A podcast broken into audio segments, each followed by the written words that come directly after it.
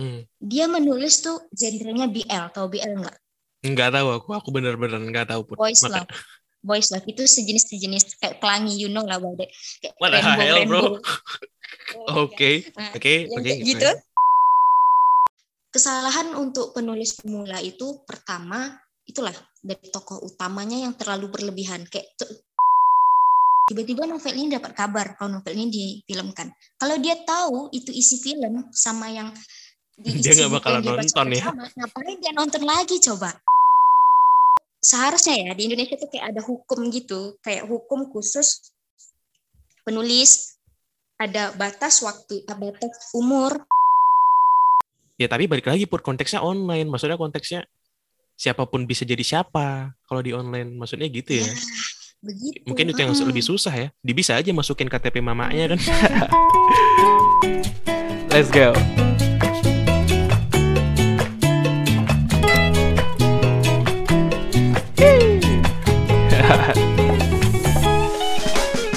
Yeah, welcome back to the podcast. This is the next podcast. What's going on today? Today we're gonna talk about. Let's go. Oke, selamat malam. Selamat datang di podcast malam ini. Podcast dari manusia untuk manusia juga. Malam ini sangat berbeda dari malam-malam sebelumnya. Karena sebelum-sebelumnya sudah bersih tegang, eh, topik-topik yang membakar semangat-semangat kaum muda, tapi pada malam hari ini ada seorang penulis hadir di sini. Halo Putri. Halo. Halo. Boleh kenalin diri dulu. Sekalian kalau mau kasih tahu ke pendengar IG-nya juga boleh. Oh my god, keren ya. Eh, perkenalkan, aku Putri Armini Aurelia, hmm, jurusan Kehutanan Fakultas Kehutanan USU. Sekarang kegiatan ya kuliah sambil sambil kerja juga ada magang, nulis juga. Asik. Terus alhamdulillah. Terus juga lagi mau ngeluncing nih insya Allah. Putri Karmini ini Oke. teman sekampus aku di USU. Dulu sekelas di HUT A. Hidup HUT A. Tapi sekarang udah beda departemennya. Tapi tujuannya tetap sama, lestari. Ya nggak, Put? Iya, Yo, i. aman. Sebel, eh, aku cerita dulu nih. Kalau aku juga pernah bahas beberapa tulisanku di podcast ini. Meski bentuknya tuh kayak diary. Tapi aku pernah bahas itu di judulnya goresan pertamaku dan jika aku menulis buku. Bisa kalian dengar lagi di episode-episode sebelumnya. Oke. Jadi ini cerita di mana aku pengen kali gitu kan kayak bahkan ya di suara usu kita gak usah ngomong jauh-jauh di suara usu tuh suara usu pernah liput podcast malam ini terus aku pernah kasih tahu siapa yang pengen diajak bicara narasumber yang pengen diajak bicara aku bilang aku yang pengen tuh Raditya Dika. Karena Raditya Dika tuh penulis. Aku pengen banget eh, ngobrol langsung sama penulis gitu. Karena nggak tahu lah ya. Pokoknya meskipun aku jarang nulis tapi aku suka aja. Gak tahu kenapa. Jadi Putri waktu itu pernah eh, ngepost ngestoryin WA aku aku lupa Putri ngestoryin teksnya apa. Mungkin kayak yang mau beli bukunya PC atau gimana. Sampulnya tuh nggak salah warna orange pot orange kemerah-merahan gitu. Aku lupa Oh iya sumpah. ya. ingat gak ingat gak ingat ya.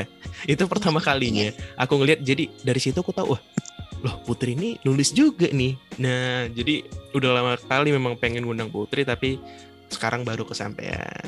Oke jadi aku mau nanya nih. Putri ini kan penulis. Sekarang tuh bisa dibilang penulis ya Put? Iya dong. Oh iya. Hmm. Putri ini dari kecil emang hobi nulis sampai nyalin buku paket gitu kan atau gimana dan awalnya mulai berpikir mulai berpikir wah kayaknya passionku jadi penulis itu kapan Nah itu itu waktu pertama kali mulai tertarik sama dunia kepenulisan itu kira-kira tahun 2017. Waktu itu masih SMA deh kayaknya. Sebenarnya dari dulu memang sering nulis, maksudnya nulis bukan untuk dipublish, itu kayak nulis diary biasa, kayak tiap hari setiap pulang sekolah atau Iya. sebelum tidur nulis dulu bentar untuk setengah halaman atau berapa gitu. itu memang Terus hobi ya biasa- Oh ya emang hobi kalau untuk diary sampai Hmm. sekarang pun. Tapi Wah. kalau sekarang kebanyakan nulisnya di HP sih udah nggak pakai buku lagi. Oh ya, gitu. paperless Karena ya. buku sering- Ya, iya iya, iya, iya. eh, jadi SMA mulai itu waktu ada temen waktu itu SMA namanya Dede nggak salah. Dia bilang, Put, eh, kami kan suka tuh baca Wattpad. Put, Hmm, buatlah ya. novel. gitu. hmm, kami tuh lagi gila-gilanya novel, gila-gilanya eh, novel Wattpad. Dia bilang, buatlah yuk tentang kelas ini. Jadi Hmm. itu karya pertama itu judulnya luar beda sama dalam kayak tentang kelas. Isinya ada 35 tokoh utama. Jadi tokoh utamanya ada 35. Sebenarnya itu novelnya juga sampai sekarang masih belum tamat. Nggak ditamatkan sengaja. Karena ya kan itu kisah kelas. Jadi kan dari kisah kelas sampai tamat pun nggak akan ada tamatnya gitu. Nggak akan diselesain gitu Hmm. memang ceritanya Sampai tokohnya mati. Iya, soalnya ini kan lebih tepatnya itu kan kayak genrenya slice of life. Oh berarti gitu, berarti Putri itu Jadi, eh, lebih ke nulis yang fiksi ya atau iya gitu ya? eh, sebenarnya Putri memang lebih suka fiksi sih, karena Hmm. kan orangnya juga suka nggak halu ya kan. Jadi fiksi fiksi fiksi. Hmm bener. Jadi Iya, iya, iya. non fiksi itu lebih banyak eh, research. Jadi harus banyak ngejurnal lagi, cari Wah. informasi lagi, sumber lagi gitu. Kalau non fiksi. Ini ini pendengar harus tahu nih seberapa excitednya aku ketika seseorang bisa menulis itu artinya dia menuangkan semua idenya di dalam situ dan kita baca itu. Jadi kayak ide itu tersalurkan aja gitu di dalam kita sama kita yang bacanya. Itu jadi satu ketertarikan memang kalau sebagai seorang pembaca ya. Maksudnya dari tanpa tanpa langsung harus ngomong gini seorang penulis itu bisa nyampaikan ke orang-orang loh gitu. Bahwa idenya tuh gini gini gini. Itu sih yang kuat ku, ku tangkap keren dari seorang penulis itu. Dia nggak perlu ngomong banyak dia cuma perlu nulis orang jadi tahu gitu loh maksudku Put. kayak ah keren juga sih gitu. Dan aku pengen juga sih jadi penulis. Cuman yang lagi nggak tau lah males aja. Nah nah ngomong males ini. Males. Ini nih penyakit anak muda sekarang ya kan. Oke, misalnya nih, let's say ada yang kebuka hatinya pun, dia pengen jadi seorang penulis. Tiba-tiba kan, jelek bangun tidur, aku mau jadi penulis. Misalnya kan kita nggak ada yang tahu. Oke, tapi Iya iya iya. ketika udah di depan laptop atau di depan buku nih, dia nggak tahu nulis apa, kayak ngeblank gitu. Soalnya aku sering juga put, kalau mau nulis skrip podcast itu tiba-tiba aku ngeblank, aku siapa, aku siapa gitu, kayak aku hilang ingatan loh, nggak ya lebay ya. Jadi tips eh, simple dari Putri untuk mengatasi masalah-masalah itu mungkin secara nggak langsung ngejelasin juga tentang tantangan jadi penulis. Itu gimana Put? Eh soal itu ya. Gini sih, ke, ke Putri juga ada. Putri Putri juga ada ini komunitas penulis. Kebetulan alhamdulillah Putri co-foundernya di situ. Dan kami juga situ ngelatih trainee-trainee muda ya kan, yang anak-anak yang masih sekolah, Mhm. yang bukan anak-anak yang masih belum-belum lah masih jadi penulis pemula lah begitu ya kan. Mereka excited di awal kayak setiap materi kita kasih semangat. Oh ya kak semangat bertanya. Tapi pas eksekusi mereka malah tanya balik, kak ini gimana? Kak ini harusnya ngapain dulu? Gitu. Mereka kayak udah buntu di awal. Sebenarnya kalau udah ada ide, dapat ide, terus nggak tahu cara nge mengekspresikan ide itu ke dalam kertas atau ke laptop gitu menjadi naskah itu perlu namanya kerangka kalau kami bilang. Jadi dia harus ada kerangkanya dulu. Kita nggak bisa bikin ide kayak, oh aku berpikir nih pingin pingin buat tokoh yang superhero gitu misalnya Mhm. atau aku pingin punya tokoh tuh yang villain gitu orangnya yang karakternya jahat tapi tujuannya baik misalnya gitu. Karakter-karakter ide idealis. Ya mereka cuman sebatas itu tapi tokohnya nggak dikembangkan.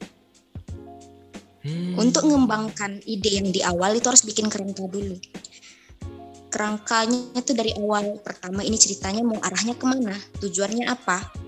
Udah dapat Iya. tujuan baru nanti kita buat kerangkanya. Mulai dari awalnya pembukaannya langsung konflik atau maunya santai dulu atau mau diceritakan masa lalunya atau langsung ke masa depan alurnya gimana itu harus dibuat dulu itu baru bisa kita tulis naskahnya. Jadi kita nggak bisa langsung nulis na- naskah. Buat Oh, dulu yang yang yang aku tangkap itu eh, mungkin untuk yang baru-baru pertama kali atau pengen nyoba jadi penulis itu mungkin bisa buat dia tujuannya nggak harus nggak harus langsung buat buku kan, Put? Maksudnya iya dia nggak kan bisa. iya nggak Emang bisa gitu ya. Maksudnya buat buku itu iya nggak bisa gitu. nggak sesimpel itu loh gitu. Kayak iya. Jadi pertama itu mungkin harus buat eh, mungkin dia dari hal-hal biasa kayak misalnya nulis diary itu kan jadi kesukaan gak sih kalau menulis gitu? Bukan semerta-merta penulis itu penulis hebat itu lahir begitu aja kan? Maksudnya ada beberapa hal yang harus dilewatinnya ada beberapa pahitnya ya kan ada nggak cuman dari skill nulisnya skill penambahan tata bahasa juga dilihat dari mentalnya juga kadang ada yang udah nulis bagus tapi di tengah bab dia kayak udah down gara-gara pembaca tiba-tiba langsung dihapus Yang dihapus semua tuh ya Ya ada yang kayak gitu Wah. ngambekan. parah sih Banyak tuh penulis kayak gitu. itu parah sih Putri sempat sempat gitu nggak udah nulis Oh, banyak pernah. banyak hapus lagi gig semuanya gitu Iya benar. Gara-gara ada beberapa pembaca yang waktu itu kayak berbeda gini. Kan kita udah buat tujuan penulis kan beda-beda itu. Mhm. Nulis kalau Putri pengen nanti arah ceritanya ke sini misalnya. Putri pengen itu eh, tokohnya itu eh, mati misalnya. Tokoh utamanya itu mati misalnya Iya, di iya. akhir. Sementara eh, pembaca pinginnya akhirnya kayak gini. Atau ada juga pembaca yang ingin diubah karakter utamanya kayak aku nggak suka loh si ini kak jadi karakter utama padahal yang ini karakternya lebih kuat loh daripada yang ini. Kenapa dia yang jadi karakter utama? Hmm, ada yang tapi kayak gitu. eh, apakah semuanya harus diikutin gitu maksudnya kan itu kan cerita cerita kita eh, ide-ide kita gitu kan. Tapi apa Nah. semua komentar-komentar itu harus di dimasukin juga gitu opini dia dalam cerita kita atau kita memang independen aja. Mau nggak suka nggak usah baca mau suka ya suka.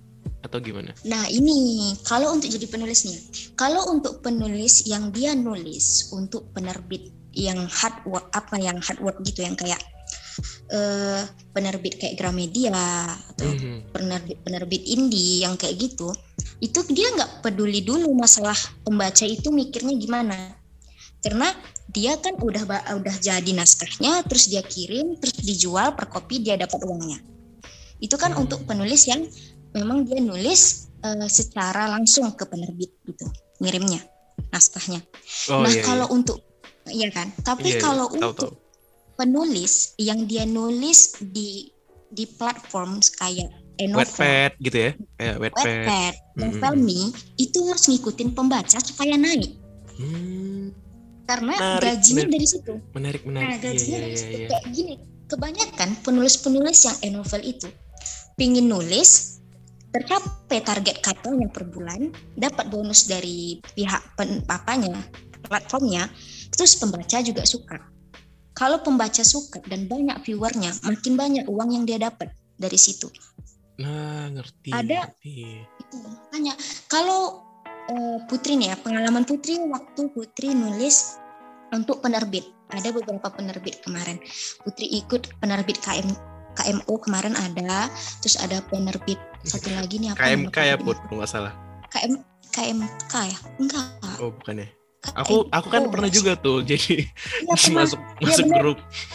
Tapi terakhirnya Ah, terakhirnya aku terakhirnya aku eh, kayak aduh kayaknya berat nih gitu kayak aku aku nggak nggak bisa loh kayak aku udah nyerah luan mungkin di situ salahnya mungkin ya ya aku belum dapat tips dari putri masalahnya aku udah nyerah luan tuh jadinya aku diamin aja grupnya yang sampai sekarang masih ada grupnya Iya itu grup itu. Sebenarnya Putri masuk grup itu pun iseng-isengan sih kayak ikut aja lah gitu. Coba kan itu ada tantangannya tuh selama satu bulan me- menulis tanpa Iya. henti gitu. Terus iya iya iya iya. biar nanti dapat sertifikatnya gitu-gitu. Sebenarnya itu bagus sih untuk melatih penulis-penulis itu biar dia eh, terbiasa menulis Mhm. gitu. Kan kita harus terbiasa nulis dulu baru bisa nyaman kan di depan laptop lama-lama gitu. Makanya Hmm. kalau misalnya yang novel, makanya Putri merasa tuh ada perbedaan antara kita nulis di platform dengan kita nulis untuk uh, buku yang langsung jadi gitu. Kalau untuk yang buku yang langsung jadi, kita nggak begitu mempedulikan masalah pembaca mikirnya gimana. Yang penting tersampaikan pesan dan aman dari tulisan kita. Terus naskah kita selesai dan penerbit menerima. Tapi Hmm. kalau misalnya kita di novel yang platform, itu kita banyak yang kita lihat. Mulai dari pasar, market. Kita tuh pembacanya gimana? Pembaca di Wattpad dengan pembaca di Novelme itu beda. Pembaca Novelme itu lebih banyak ke eh, yang jadi genre yang sangat apa? populer di sana itu kayak romantis. Tapi kalau di Wattpad teen fiction yang kebanyakan. Jadi yang kayak gitu tuh Ah. kita harus beda pasarnya itu, udah beda Oh, pasar. dari iya ya ngerti ngerti ngerti Hmm. Jadi kalau di e-novel itu lebih kita itu lebih penulis itu lebih disuruh untuk berpikir lagi lah sebelum uh, nulis mau genre apa target pasarnya berapa tahun sampai berapa tahun. Terus itu di sana juga ditetapin masalah uh, hashtag. Hashtagnya juga harus sesuai. Terus covernya juga tidak boleh cover yang kita ambil dari Pinterest gitu aja copy paste terus kita Hmm, ngedit ada beberapa yang punya hak, hak guna gitu ya. Maksudnya Ah, ada hak Iya, iya, cipta hak di situ ya Oke, tapi Mm-mm. eh, maksudnya gini, eh, Put, itu kan eh, udah kon- konteks yang memang mereka yang udah eh, performance-nya udah bagus dan ingin berkembang lagi. Eh, tapi untuk eh, penulis-penulis baru mungkin yang dari aku tangkap dari Putri bilang, kita juga bisa nilai seberapa bagus karya kita. Misalnya kita uploadnya di Wattpad, kita nulis cerpen atau nulis no- novel yang ber apa episode-episode gitu ya. Maksudnya dia nggak sekali habis, ada episode-episode tertentunya. Nah, mungkin kita bisa mungkin di satu cerita kita tulis tentang romance, di satu cerita kita tulis tentang action, di satu cerita kita tulis tentang lainnya. View-nya kita bisa lihat nih mana yang ramai, berarti orang suka untuk membaca cerita kita di bagian action misalnya. Nah di action kita bisa bedah lagi, dia sukanya oh ternyata pembaca sukanya gini gitu. Jadi kita bisa kembangin, eh, maksudnya kita bisa kembangin ide dan potensi kita lebih ke arah mana gitu ya. Mungkin bisa dari situ untuk simpelnya dulu. Nah put tapi misalnya Iya. gini ini dari pengalamanku ya. Misalnya aku mau ada ide nih ada ide tiba-tiba datang. Terus ide yang kita tiba-tiba datang itu kan sebenarnya itu konflik nggak sih put?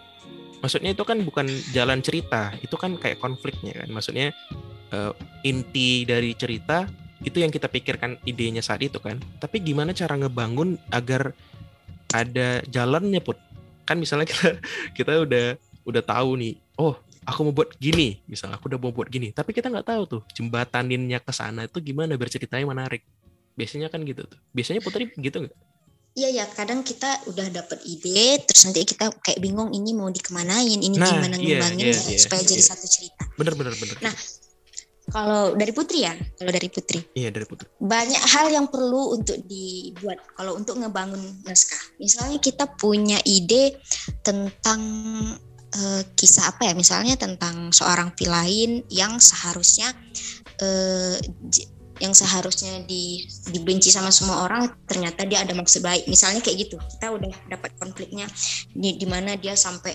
ngebunuh berapa ratus orang demi menjalani mulianya. Misalnya kayak gitu ya. Kita dapat konfliknya gitu, tapi kita nggak tahu itu ujungnya di mana. Mhm. pertama kita cari tahu dulu tujuannya apa. Misalnya kita tujuan cari kita tahu dulu tujuannya. pembaca tentang ini ya Mhm. tujuan. Tujuan dari naskah kita buat. Setelah itu baru kita cari tokohnya. Oke kita cari tokohnya. Kita Tokoh buat ini tokohnya nih kita buat tokohnya. Diperkuat setiap karakter. Karakter itu jangan kayak karakter yang sekali lewat jalan abis Nah, menarik. Di karakter ini gimana cara buat dia tuh kuat? Karena ada beberapa kan karakter yang hanya sebagai pen- pen- pendamping. Maksudnya ada karakternya hanya sebagai ada saja di situ kan buat sebenarnya di cerita. Atau semuanya kar- semua karakter itu harus dibuat kuat gitu. Gimana? enggak, enggak semua harus dibuat kuat tapi harus ada beberapa karakter yang kuat enggak jangan hanya terfokus Hmm. pada fokus eh, pada tokoh utama kesalahan untuk penulis pemula itu pertama itulah dari tokoh utamanya yang terlalu berlebihan kayak di mana-mana dari bab sampai bab berapa itu yang dibahas tokoh utama aja dan tokoh Iya, utama iya, aja iya. yang kuat Padahal Selebihnya padahal cuman- kalau kita bahas selain di tokoh itu maksudnya eh, POV POV kalau saya sih bahasanya. POV lain maksudnya selain dari karakter itu ceritanya lebih bagus gitu ya. Rata-rata kan banyak yang kayak gitu ya kan. Dan ceritanya jadi lebih Eh, menarik untuk dibaca. Kalau POV kalau Hmm. POV itu point of view itu nggak bisa kita ubah-ubah kalau cuma satu misalnya nih sudut pandang pertama dari tokoh utama dan itu dia tulisan ka- katanya aku misalnya di situ si aku ini Hmm. tokoh utama gitu kita nggak bisa maksudnya aku ini kita nggak bisa ubah jadi dia yang jadi aku misalnya si B dijadikan aku gitu nggak bisa kalau tokoh kalau POV itu tetap Oh, dari awal ngerti. Hmm, harus konsisten ngerti, dia dari awal. Cuman nanti di dalam cerita bagaimana tokoh aku ini mengulas tokoh-tokoh B, C, D dan E ini jadi saling berkaitan. Jadi orang juga tidak cuma melihat dari sisi pandangan si tokoh utama, tapi juga mereka lihat masalah dari yang B hadapi, C hadapi, D hadapi, sehingga mereka ngerangkai jadi satu cerita gitu.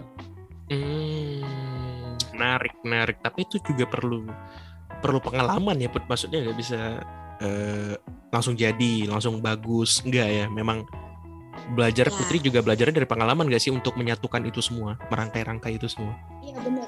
Sebenarnya untuk penulis pemula enggak di kita biasanya kalau Putri nge-trainee adik-adik itu Mhm. yang pertama-pertama Hmm. untuk penulis pemula bukan langsung ke cerita. Kami dulu pertama bahas tata bahasa. Bahasanya mereka gimana? Ada Oh. yang dia buat tokoh yang pertama dibikinnya aku. Tiba-tiba di bab kedua berubah jadi saya. Memang artinya sama, tapi di situ kelihatan penulisnya nggak konsisten. Hmm, dari kata itu Bentar aja aku, udah bentar saya. Iya iya iya iya iya. Nah, ta- tapi Ada kita nggak sadar ya nulisnya. Maksudnya kita kan nggak sadar tuh. dia nggak sadar. Kita kebawa Sebenarnya cerita nih, cerita sama. yang kita buat sendiri. Hmm, Padahal itu menentukan juga Ceritanya kualitasnya ya, kualitas seorang penulis ya.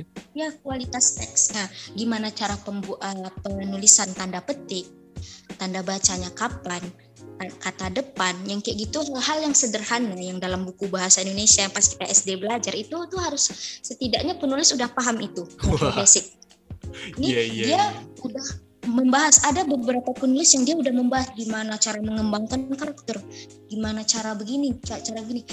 Ya kalaupun bagus cara dia mengembangkan karakter, tapi pas dia masukkan ke dalam naskah itu amburadul, tanda bacanya pun salah-salah, orang bakal salah ngerti.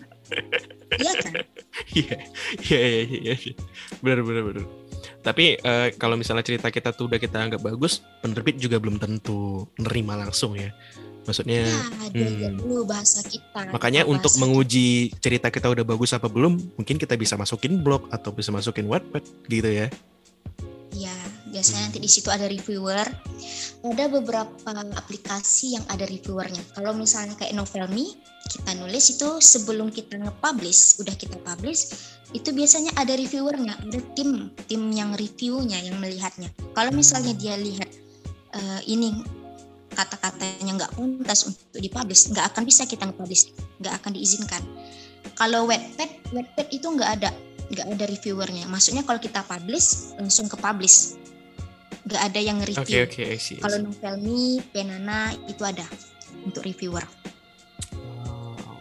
Juga berarti banyak juga platform yang akhirnya, maksudnya gini pun, saat ini kan Indonesia darurat membaca, Ya. tapi un, tapi menurut Putri nih, dalam konteks sebagai seorang sebagai Putri sebagai seorang penulis, mema, mema- maksudnya melihat itu Putri jadi gentar gitu atau gimana? Atau Putri Putri jadi justru aku harus buat cerita yang lebih bagus biar orang meskipun ceritanya fiksi orang juga orang Indonesia juga akhirnya eh, mau membaca lagi gitu. Karena sekarang kan udah dimudahkan semua, Put. teknologi ada, nggak usah baca-baca lah. Tinggal kontrol F, nyari katanya udah dapet di PowerPoint gitu ya, misalnya gitu ya. Gak usah baca lagi, gak usah. Ya udahlah gitulah pokoknya. Menurut Putri gimana? Kalau menurut Putri ya, kalau Putri lihat dari misalnya Indonesia darurat membaca, bukan darurat membaca, justru sebenarnya orang Indonesia ini rajin membaca. Menurut Putri ya, ini Oke menurut oke pandangan oke Putri. oke oke. Rajin membaca, tapi yang konteks apa yang dia baca. Hmm, Putri lihat yang di platform-platform yang para pembaca itu memilih eh, bahan bacaan yang sebenarnya nggak sesuai sama diri dia. hmm, kok menarik nih. Hmm. Bahkan gitu ya. ada penulis yang menulis sesuatu yang tidak sesuai untuk diri dia. Kayak gini, eh, beberapa penulis yang di Wattpad, Hmm. dia menulis tuh genrenya BL, atau BL enggak? Nggak tahu aku, aku bener-bener nggak tahu Put. Boys Maka- love. Boys love itu sejenis-sejenis kayak pelangi, you know lah, it. Kayak What the hell, bro? rainbow. Oke, Nah, oke, oke. gitu, Oke. itu yang nulis anak kecil. Wih, gila. Dan dia tahu Gila, gila. itu adegannya sedetail itu. Ih. Itu kebanyakan penulis-penulis yang udah senior di komentar. Selalu kayak komentar ini kenapa dek gitu. Karena biasanya di platform itu kita kalau mau nulis kita daftar itu pakai KTP. Kalau nggak pakai KTP kalau pelajar kartu pelajar. Jadi kan kita tahu dia tuh masih umur berapa, apanya berapa. Tapi kenapa bahan tulisannya kayak gitu? Bahan tulisannya udah berbau 21 plus plus. Sementara itu masih belum di umurnya dia. Nah itu kenapa Put? Nah. Kira-kira. yang yang herannya yang baca seneng yang baca juga kadang seumuran sama dia nah yang kayak gitu yang Wah, selalu jadi Bahaya. ya. bahan itu kalau kami di grup-grup penulis itu biasanya yang penulis-penulis senior itu kebanyakan tuh nanti kayak ngebahas lah soal itu eh itu tuh masih umur segini yang dia tulis udah udah 21 plus plus saya yang udah nikah aja nggak ada kayak gitu kayak gitu. Kayak adegannya. Gitu. Menurut Putri kayak orang itu gimana maksudnya? ya jadi kayak gitu sih. Menurut Putri kekurangan untuk platform. Platform baca di Indonesia udah bagus. Udah banyak platform-platform bagus. dalam negeri. Oke. udah bagus sebenarnya platform untuk menyalurkan penulis Hmm. orang-orang yang ingin membaca Berarti- itu udah bagus. Berarti stigma malas tuh sebenarnya malas membaca tuh maksudnya orang malasnya aja yang buat ya. Bukan semua orang Indonesia kayak gitu. Maksudnya, nggak semua. iya, menurut semua orang sebenarnya Indonesia. udah rajin-rajin cuman Hmm. kadang salah memilih bahan bacaan Nah, Terus, itu. Eh, itu makanya menurut Putri tuh seharusnya ya di Indonesia tuh kayak ada hukum gitu kayak hukum khusus penulis ada batas waktu batas umur untuk nulis maksudnya Oh siapa berarti yang di platform-platform online yang tidak terjangkau sama aturan dan norma itu, itu seharusnya ada juga wewenang, maksudnya untuk membatasi. ada, tapi Ya tapi balik lagi pur konteksnya online, maksudnya konteksnya siapa pun bisa jadi siapa kalau di online, maksudnya gitu ya. ya, begitu Mungkin itu yang Mm. lebih susah ya. Bisa aja masukin KTP mamanya kan. ya ada yang kayak gitu ada beberapa Hmm. kayak kemarin di Bang Family ada beberapa akun akun penulis author yang memang sengaja diblok diblokir karena melakukan hal kayak gitu. Biasanya udah dia mengambil dia tuh masih kecil tapi dia pakai KTP ayahnya nggak salah. Dan dia pakai nomor ayahnya juga. Itu ketahuan karena eh, pokoknya ada kemarin itu ketahuan gitu. Dia melakukan penipuan yang di luar dari kontrak. Jadi kan penulis-penulis harus kontrak dulu tuh bikin kontrak sama Hmm. apanya sama pihak platformnya Oh udah gitu. bikin kontrak nanti baru bisa digaji dia gitu Oh, Udah I see, kontrak. I see, I see. diblokir Hmm. Hmm, menarik sih. Terlalu terlalu banyak. Akhirnya terlalu banyak maksudnya eh, konteks dari, dari seorang penulis akhirnya tahu ke sana ya, Bot ya. Maksudnya tahu di balik penulis itu jadi gimana, pemain-pemain di sana gimana. Aku pernah pernah ini sih, pernah dengar berita saat demo. Ini kita konteksnya agak berbeda sedikit ya. Saat demo itu polisi nyita buku. Tahu nggak Putri? oh nggak tahu sih polisi Kurang nyita buku ini udah lama sih polisi nyita sebuah buku yang dibawa bawa sama mahasiswa ya kalau nggak salah pas demo, demo ketangkep dia nyita buku bukunya itu kayak buku perjuangan buku ini gitu maksudnya pener aku mau nanya nih konteksnya penerbit itu dia kan buku itu kan nggak mungkin semata-mata dia buat sendiri dong. Maksudnya itu kan diterbitkan dong maksudnya.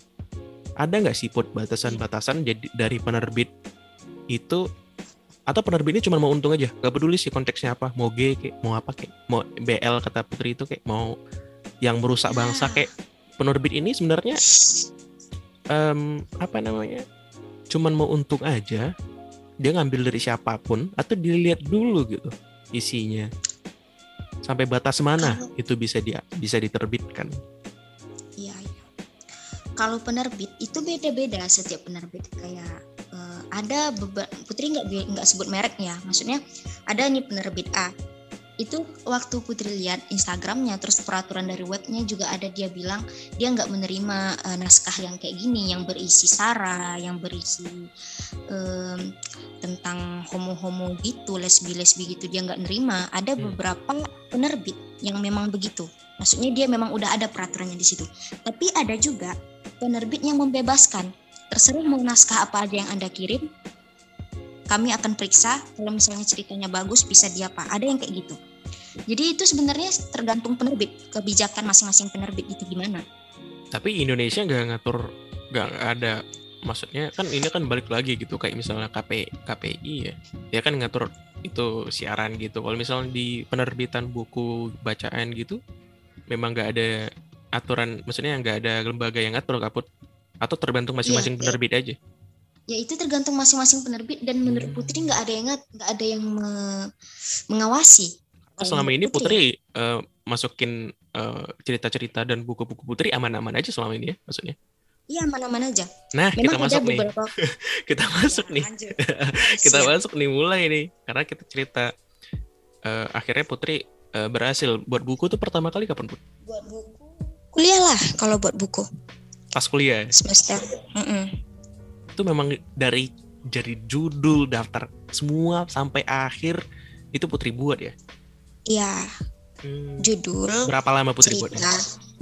Hmm, waktu itu karena pakai sistem deadline gitu, jadi kami ada waktunya, nggak boleh lewat dari segitu. Waktu itu kayaknya tiga bulanan deh. Tiga bulanan. Mm-mm. Itu udah revisi-revisi, udah udah apa?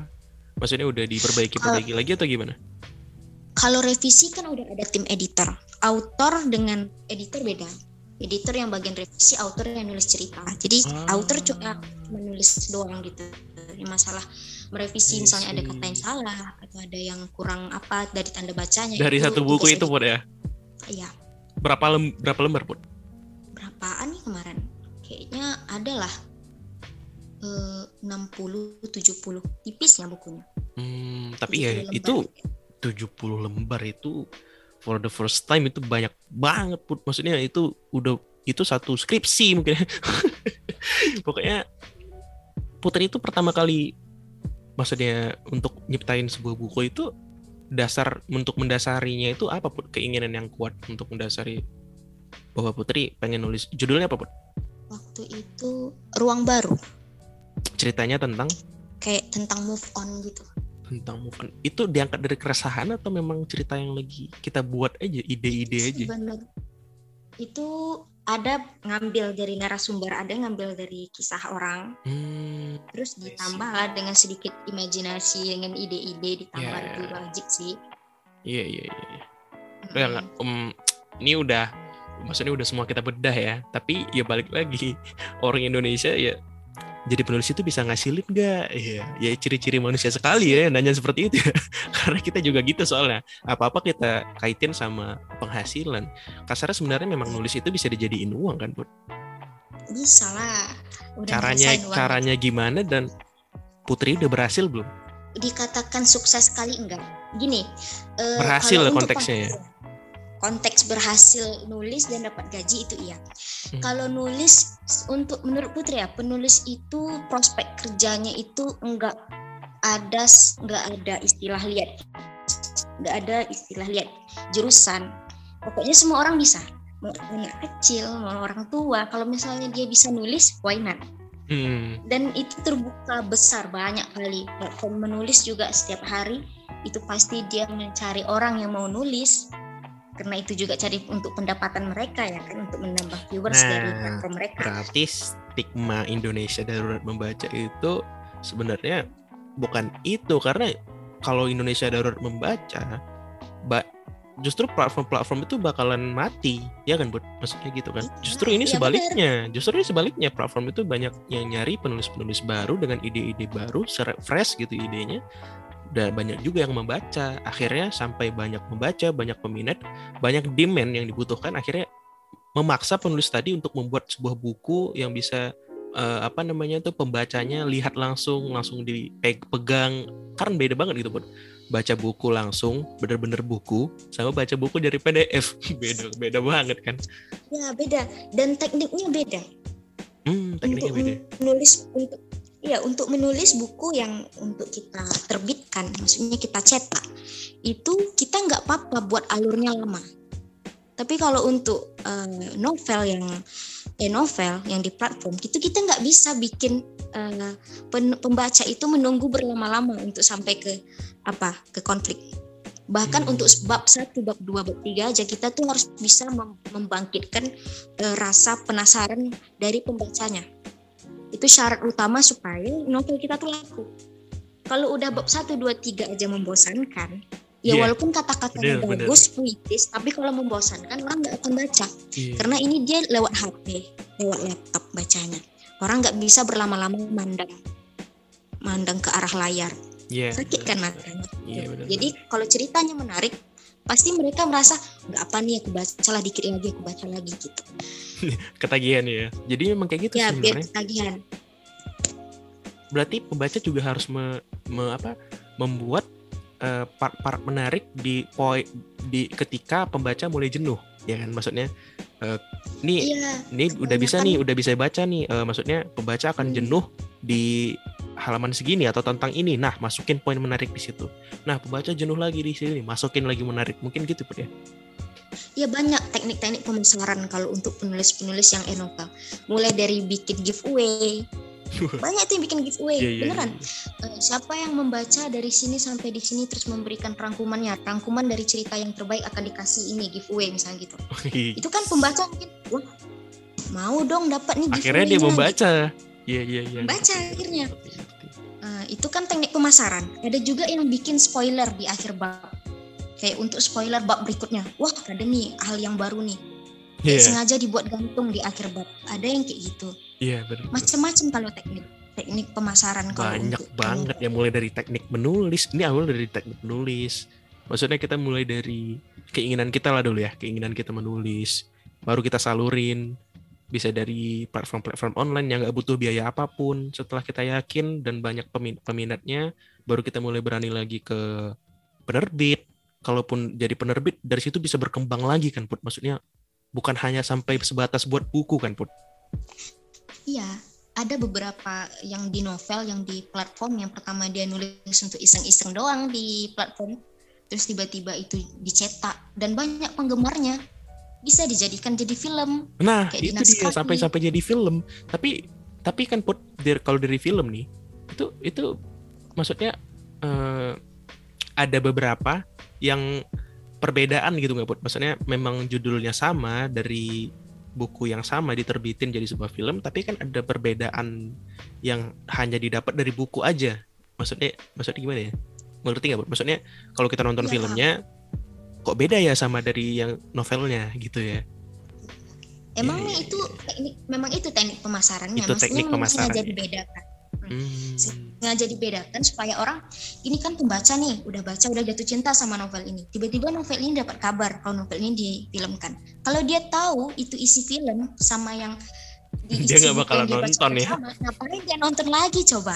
cuma cuma mengulang-ulang yang udah dia baca aja ya iya iya ngerti ngerti Ya, makanya karena dia pikir wah ini kayaknya ya naskah baru nih, cuman gayanya lama, tokohnya sama, masalahnya sama, kayaknya bagus nih ditonton gitu. Nah, kan jadi itu Abis itu dia itu. abis itu dia nonton film kan oh abis ini mati nih oh abis ini hidup lagi kok oh abis ini abis ini masuk WC kok dia gitu ya udah bisa Ya kan ketebak udah ya. tahu ya. iya iya udah ketebak oke B- eh, ngomong-ngomong masalah buku dan Putri ini udah berapa udah berapa banyak sampai saat ini eh, maksudnya berkontribusi dan menghasilkan sebuah buku terus berapa banyak bukunya put Kalau buku Putri baru tiga. Kalau Baru buku yang tiga. dicetak ya. Iya baru baru tiga itu bukan baru ya put ya udah lama sekali itu Iya. tiga udah banyak itu kan itu buku yang dicetak. Kalau buku yang ya, novel yang di platform udah banyak. oh udah banyak Di itu itu KBM pendengar pendengar podcast malam ini bisa lihat cerita cerita putri itu di mana Bisa di Novelmi bisa, di Wattpad bisa, di KBM bisa. Putri ada nama tiga sih. namanya Kalau di kalau di Wattpad eh, username-nya an- nama penanya Arunika Hara. Di sana ada sekitar tiga novel. Tiga novel Kalau di tentang novel. tentang apa tuh put novel-novel itu Putri kebanyakan nulis genre fantasi, fantasi itu apa sih put fantasi action. ah Genre fantasi kayak lebih ke imajinasi liar gitu. Kayak tentang alien kayak atau Iya, iya, tentang iya, iya. manusia siren kayak atau mermaid atau apa gitu. hmm. di tempat lain platform lain juga sama tentang genrenya fantasi action gitu gitu Kalau di ya hampir sama. Kalau di novel mi kriminal, kriminal apa fantasi. Hmm, Kalau yang Putri udah terbitin itu tadi yang pertama ya, ruang Ya. itu tadi ya. Terus yang apa lagi put? Eh, yang kedua itu yang dia judulnya itu bertahan di situasi paling brutal nggak salah itu. Itu yang kedua Waduh. itu itu satu-satunya satu-satunya novel eh bukan novel sih itu itu kayak lebih ke naskah yang non fiksi itu nggak novel kayak kumpulan cerita-cerita Hmm, tentang apa itu seputar judulnya, covid sih judulnya udah berat banget tuh. Tentang apa tuh put? tentang covid itu covid 19 kemarin tuh ada Wadaw, Oh iya iya. ada iya, apa iya. kan lagi booming boomingnya covid Iya iya jadi iya. bikin iya. itu Wah itu gila non gila. fiksi itu pakai apa lebih banyak riset kalau non fiksi daripada Hmm. imajinasi kan kita nggak mungkin kan kasih pembaca hal-hal yang imajinasi di novel yang yang sebenarnya isinya itu tentang fakta yang Iya terjadi fakta di nyata lapangan. gitu ya. Yang ketiga buat bukunya? yang ketiga itu memintal kenangan itu lebih ke lebih ke bucin ya kayaknya memintal kenangan itu Hmm. karena itu eh, seputar-seputar romantisme lah Oh, romance juga berarti Putri pernah bahas maksudnya ya. Bukan cuman action Iya. doang, maksudnya fantasy doang. Berarti banyak juga ya, kriminal. Termasuk kisah nyata kayak lawan Covid gitu-gitu. Berarti hmm, Putri udah banyak sih bisa nguasain menurutku ya. Maksudku Putri juga udah berani untuk banyak menguasain lebih dari satu genre. Itu udah keren banget sih maksudku. Em, itu semua bukunya udah laris atau Kalau buku pertama yang Ruang Baru itu larisnya sekitar 52 kemarin dicetak. Wah, Cuma 52 karena kami kan itu bukan itu. penerbit besar.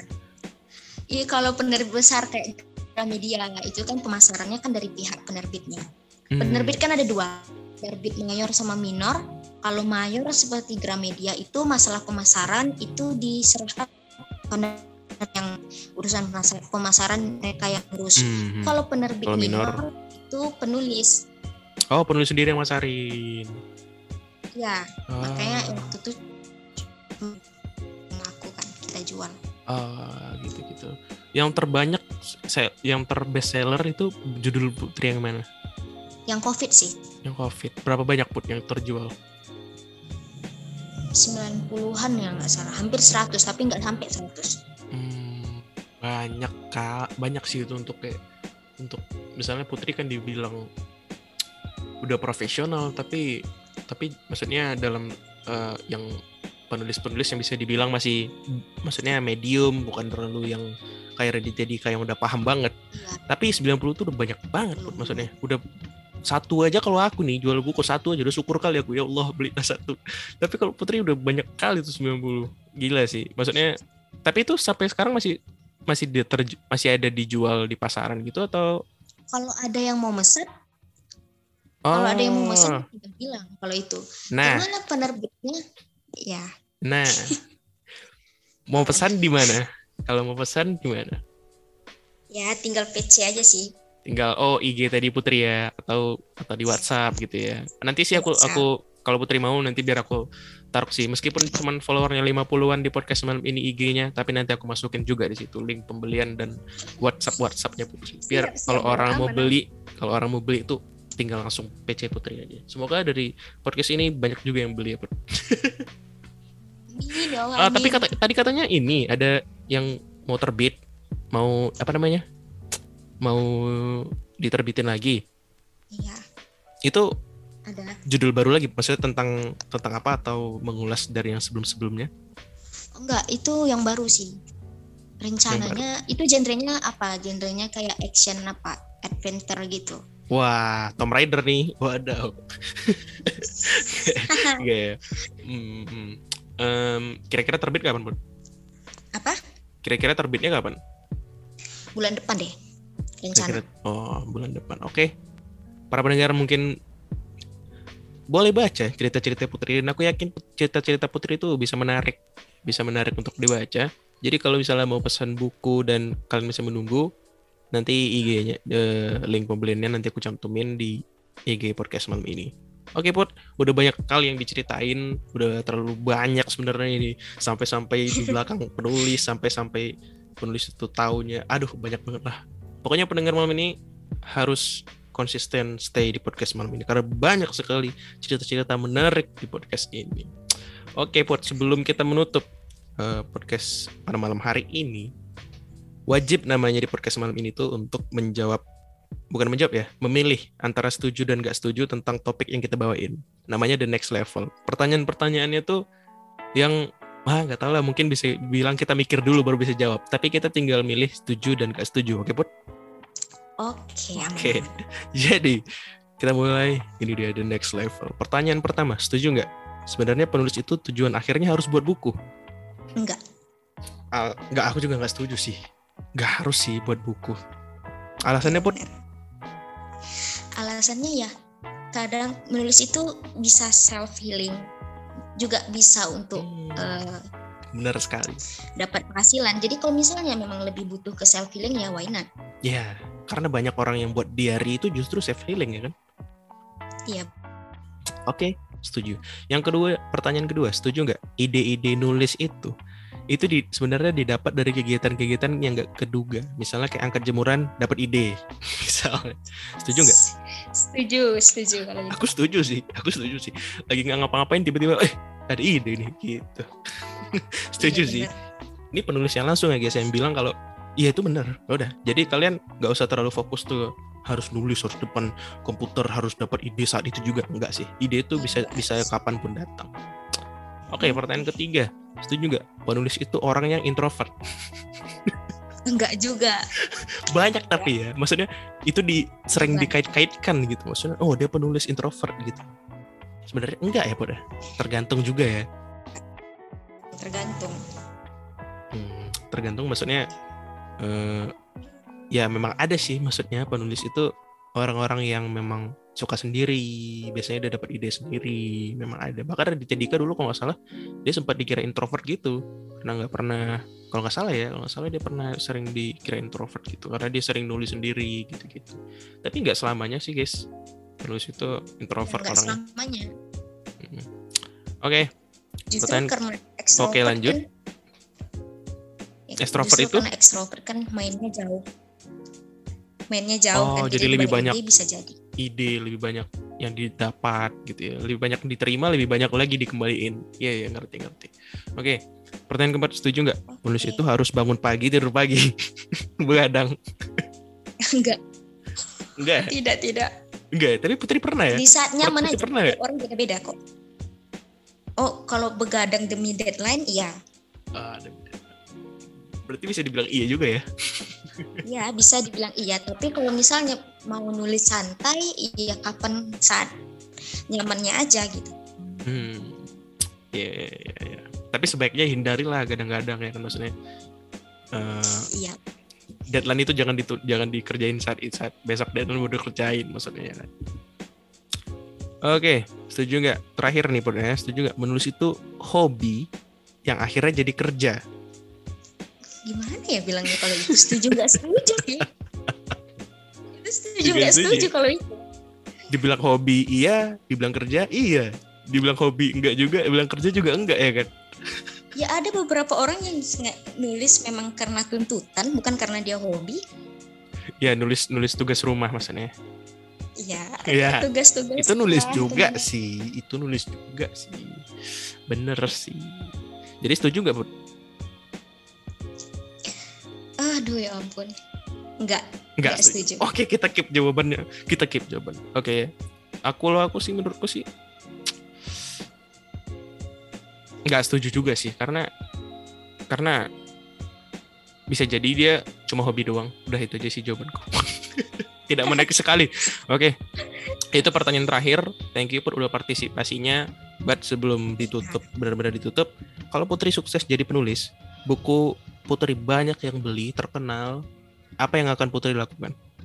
kalau bisa sih ya. Kalau misalnya udah terkenal, maunya buku-buku yang Putri terbitkan itu disumbangkan gitu. Kayak ada beberapa kopi yang disumbangkan ke orang-orang yang memang butuh membaca. Hmm, Gitu. Itu aja. Itu aja maksudnya udah Putri terkenal. Maksudnya apa yang pengen gebrakan yang pengen Putri lakukan tentang dunia pertulisan misalnya. Ya itulah ngembangin komunitasnya mudah-mudahan Ah, lebih buat komunitas ya. Mm-mm. Hmm, oke oke.